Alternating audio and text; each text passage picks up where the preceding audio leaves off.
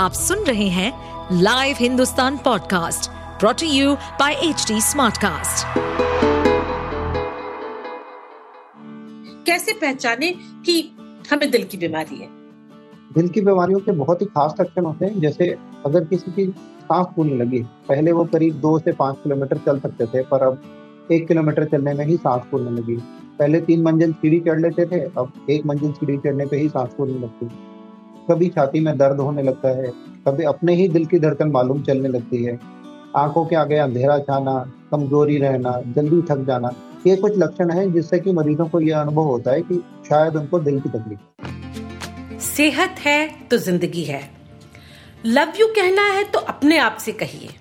सेहत और अच्छी ज़िंदगी के बारे में लव यू ज़िंदगी पॉडकास्ट में हम हर हफ़्ते बात करेंगे। सेहत से जुड़े अलग अलग विषयों पर। मैं जयंती रंगनाथन हिंदुस्तान की एग्जीक्यूटिव एडिटर बातें करूँगी हेल्थ से जुड़े एक्सपर्ट से और हम मिलकर बनाएँगे आपकी ज़िंदगी को थोड़ा सा हसीन और थोड़ा और आसान। लव यू ज़िंदगी। नमस्कार वेलकम हमारे हेल्थ पॉडकास्ट लव यू ज़िंदगी में आप सबका स्वागत है। जैसा कि आप सब जानते हैं कि ट्वेंटी नाइन्थ सेप्टेम्बर को हम वर्ल्ड हार्ट डे मनाते हैं। तो हम सबके मन में लगातार ये सवाल बना रहता है कि दिल के मामले इतने बढ़ क्यों रहे हैं और हमारे दिल इतने कमज़ोर क्यों हो रहे हैं? तो दिल से जुड़े आपके तमाम सवालों के जवाब जानने के लिए आज हमने अपने पॉडकास्ट में आमंत्रित किया है अपोलो हॉस्पिटल के heart surgeon doctor Varun Bansal को। वरुण जी, आपका बहुत बहुत स्वागत है।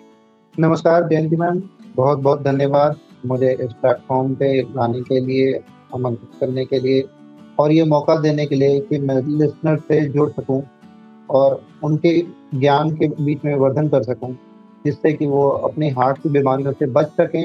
अगर भगवान नहीं करे, किसी को हो जाए तो वो घर पे क्या कर सकते हैं? उसका सही टाइम पे क्या इलाज पा सकते हैं? कैसे जाँच कर सकते हैं? ये सभी बातों के बारे में आपसे चर्चा करने के लिए बहुत बहुत धन्यवाद। मुझे यहाँ पे आने का अवसर के आपका बहुत बहुत स्वागत डॉक्टर साहब और हम बहुत ईगरली प्रतीक्षा कर रहे हैं आपके जवाबों का। तो ये हमारा आज का पॉडकास्ट जो है वो दिल की बीमारी और इसकी शुरुआत पर है। मैं ये जानना चाहूँगी कि दिल की बीमारी आखिर होती क्यों है? इसकी वजह क्या है? दिल की बीमारियाँ बहुत वजह से होती हैं। सबसे महत्वपूर्ण जो वजह है वो है हमारे जेनेटिक कि हमारे परिवार में हमारे पूर्वजों को क्या बीमारियाँ रही हैं उनमें बीमारियाँ कितनी रही हैं? ब्लड प्रेशर की शिकायत रही है, मधुमेह यानी कि डायबिटीज़ की शिकायत रही है या हार्ट प्रॉब्लम्स रही हैं तो ये एक इंपॉर्टेंट फैक्टर है। और दूसरी चीज़, हम, आपको पता है, भारत एक डेवलपिंग कंट्री है तो बहुत तेज़ी से हमारा जीवन शैली बदल रही है। हमारा लाइफ बहुत तेज़ी से बदल रहा है। हमारी फ़िज़िकल एक्टिविटी यानी कि हमारी एक्सरसाइज करने की जो क्षमता है और हमारी आदत है वो वह तेज़ी से कम हो रही है। बहुत सारे लोग धूम्रपान यानी कि स्मोकिंग करते हैं। कुछ लोग ऐसी शहरों में रहते हैं जहाँ पे कि पोल्यूशन ज़्यादा है। और सबसे एक और महत्वपूर्ण कारण है कि हम अपनी सेहत को नज़रअंदाज करते हैं। ये सभी कारण हैं जिसकी वजह से कि हार्ट की प्रॉब्लम बढ़ रही है। जी जी, बिल्कुल। ये मैं समझ रही हूँ क्योंकि ये सब कॉमनली सुनते आए हैं, मैं आपके द्वारा सुनना चाह रही थी। अब मुझे एक बात बताइए कि दिल की बीमारियाँ तो है ही, चलिए। बहुत सारे आप हमने लाइफस्टाइल के भी नाम गिना दिए कि जिनकी वजह से दिल की बीमारियाँ बढ़ रही इसके शुरुआती लक्षण क्या है? कैसे पहचाने कि हमें दिल की बीमारी है? दिल की बीमारियों के बहुत ही खास लक्षण होते हैं। जैसे अगर किसी की सांस फूलने लगी, पहले वो करीब दो से पाँच किलोमीटर चल सकते थे, पर अब एक किलोमीटर चलने में ही सांस फूलने लगी। पहले तीन मंजिल सीढ़ी सीढ़ी चढ़ लेते थे अब एक मंजिल सीढ़ी चढ़ने पे ही सांस फूलने लगती कभी छाती में दर्द होने लगता है कभी अपने ही दिल की धड़कन मालूम चलने लगती है। आँखों के आगे अंधेरा छाना कमज़ोरी रहना जल्दी थक जाना ये कुछ लक्षण है जिससे कि मरीजों को यह अनुभव होता है कि शायद उनको दिल की तकलीफ़ और अगर ये पता चल जाए कि मुझे ये सब दिक्कत है तो क्या इन बीमारियों से बचने के लिए कुछ किया जा सकता है? बहुत कुछ किया जाता है। हम्म। हम अपनी दिनचर्या में छोटी छोटी चीज़ों का ध्यान रखें कि हम तेल बहुत ज़्यादा नहीं खाएँ, हम रेगुलर एक्सरसाइज करें। हफ़्ते में तीन से चार दिन अगर हम आधा आधा घंटा एक्सरसाइज करते हैं और अगर पॉसिबल है कि हर रोज़ हम तीस से चालीस मिनट अपने शरीर की तरफ़ ध्यान दें, अपने खान पान की तरफ़ ध्यान दें, स्ट्रेस ना लें, करीब छः से सात घंटे सोएँ हर रोज। अपने जीवन को थोड़ा सा स्ट्रेस फ्री रखें तो हम बहुत सारी चीज़ों को, दिल की बीमारियों को बहुत पीछे धकेल सकते हैं। जो कि शायद हमें पचास पचपन साठ साल की उम्र पे आने वाली हो। अगर वही बीमारी अस्सी साल की उम्र पे आएगी तो हमारी जीवन को जो साठ से अस्सी साल का टाइम है वो बहुत ही सुखद रहेगा। सिम्टम फ्री जी जी। जैसे मैं शुरुआती तौर पे इस बीमारी की बात करें डॉक्टर साहब पिछले दिनों मुझे पता चला कि एक दस बारह साल के बच्चे को जो है वो हार्ट अटैक हो गया। तो ये कैसे संभव है? छोटे बच्चों में ये बीमारी कैसे हो रही है?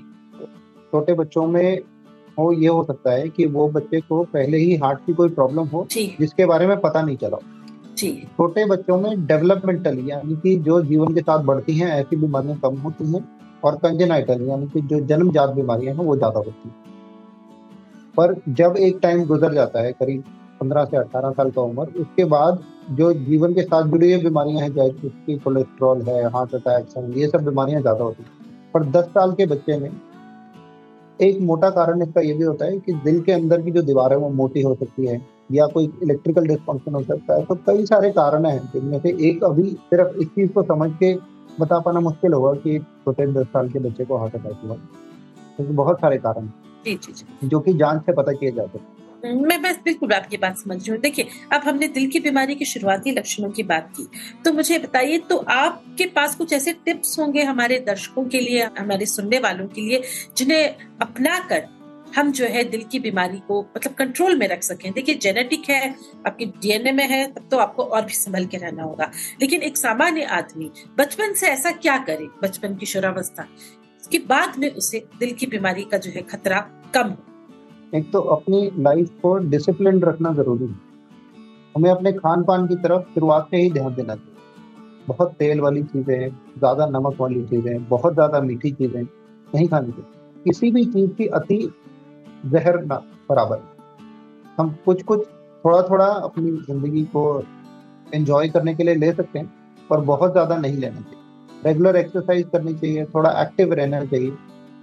हर हफ़्ते करीब तीन से चार दिन तीस से चालीस मिनट एक्सरसाइज करनी चाहिए जिसमें कि वो साइकिलिंग भी हो सकती है। बच्चों को हम अपने साथ अपने बच्चों को साइकिलिंग पे लेके जाएँगे तो उनको अच्छा भी लगेगा, हमारे आपस के रिलेशनशिप भी बेटर होंगे और उनको एक्सरसाइज की आदत भी पड़ेगी। तो ऐसी साइकिलिंग रनिंग स्विमिंग छोटी छोटी एक्सरसाइज जो कि हमें ध्यान रखनी चाहिए। अगर हम बाहर जाते हैं तो हम ये कोशिश करें कि हम सलाद से अपने खाने की शुरुआत करें, ताकि बाद में हम बहुत तेल वाला या मीठा खाना कम खाएँ। ये कुछ कुछ चीज़ें हैं जिनसे आप अपनी सेहत का बचाव कर सकते हैं। बिल्कुल सही कह रहे हैं डॉक्टर साहब, आपकी टिप्स सच में बहुत काम की है और जो भी आज हमें सुन रहे हैं, हमारा पॉडकास्ट सुन रहे हैं, उनसे मैं यही कहूँगी कि ये जो टिप्स डॉक्टर साहब बता रहे हैं, बहुत आसान है। और ये भी सच है कि आजकल लगभग अस्सी परसेंट बच्चों के हाथ में मोबाइल फ़ोन आप देख सकते हैं, उसमें दिन भर खेलते रहते हैं, बाहर जाने के नाम पे उनको आलस आता है।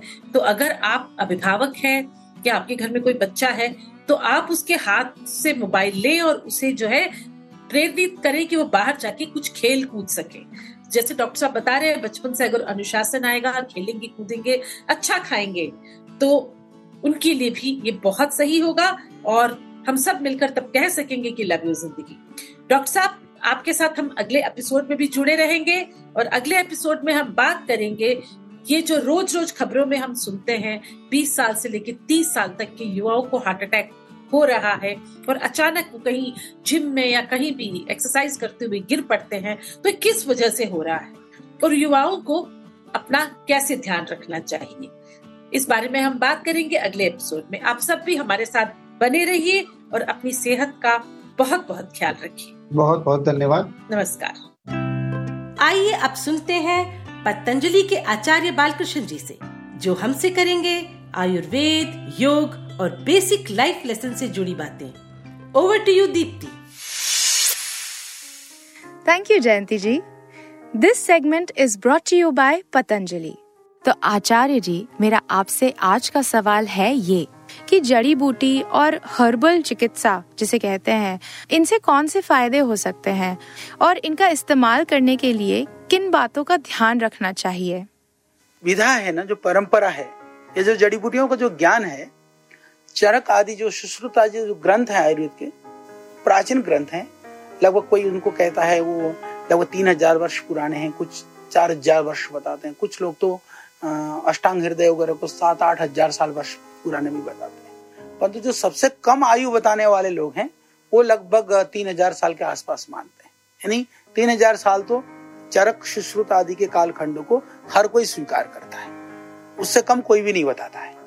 तो उससे पुराने कितने हमको नहीं पता। उन ग्रंथों में भी ये लिखा हुआ है कि जड़ी बूटियों की पहचान के लिए जंगल में रहने वाले जो जनजाति हैं, जो भेड़ बकरी चराने वाले लोग हैं, उनसे भी बात करें, उनसे भी परामर्श ये तब की कहानी है। क्योंकि क्या होता है कि कई बार जो स्थानीय स्तर पर कुछ पौधों का विशेष बोध होता है कुछ ट्रेडिशनली परंपरागत रूप से पीढ़ी दर पीढ़ी वो लोग प्रयोग कर रहे होते हैं तो ये पुरानी परंपरा है।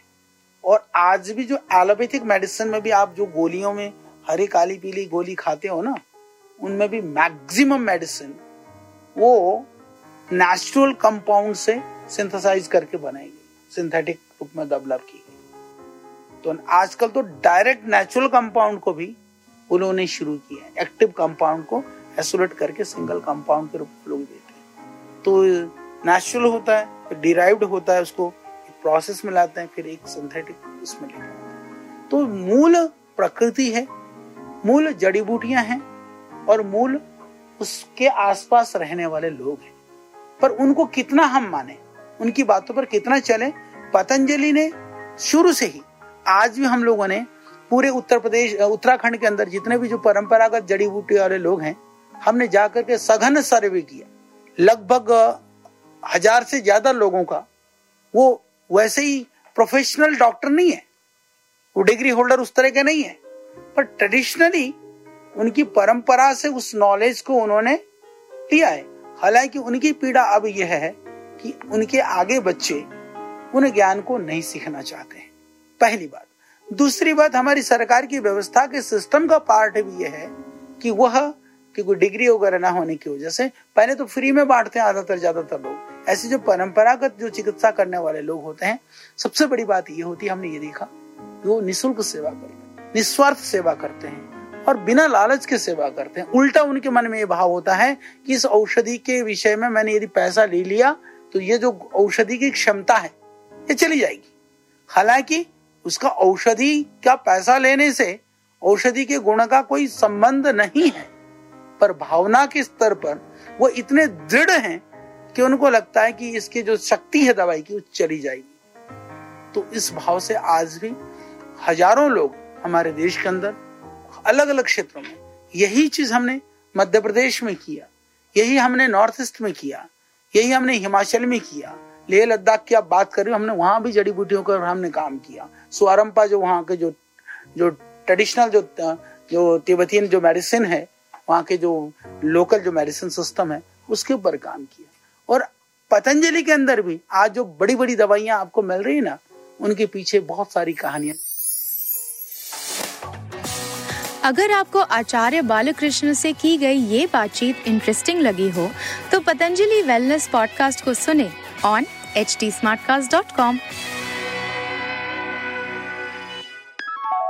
मैं जयंती रंगनाथन अब आपसे विदा लेती हूँ। आप मुझे फीडबैक दे सकते हैं फेसबुक ट्विटर और इंस्टा के ज़रिए। हमारा हैंडल है at the rate H T अगर आप ऐसे पॉडकास्ट या मेरे पॉडकास्ट और सुनना चाहते हैं तो लॉग करें www.htsmartcast.com अगले हफ़्ते सेहत के नए टिप्स और जानकारियों के साथ फिर मुलाकात होगी। नमस्कार। इस पॉडकास्ट पर अपडेटेड रहने के लिए हमें फॉलो करें एट एच टी हम सारे मेजर सोशल मीडिया प्लेटफॉर्म पर मौजूद हैं। और ऐसे पॉडकास्ट सुनने के लिए log on to W W W dot H D Smartcast dot com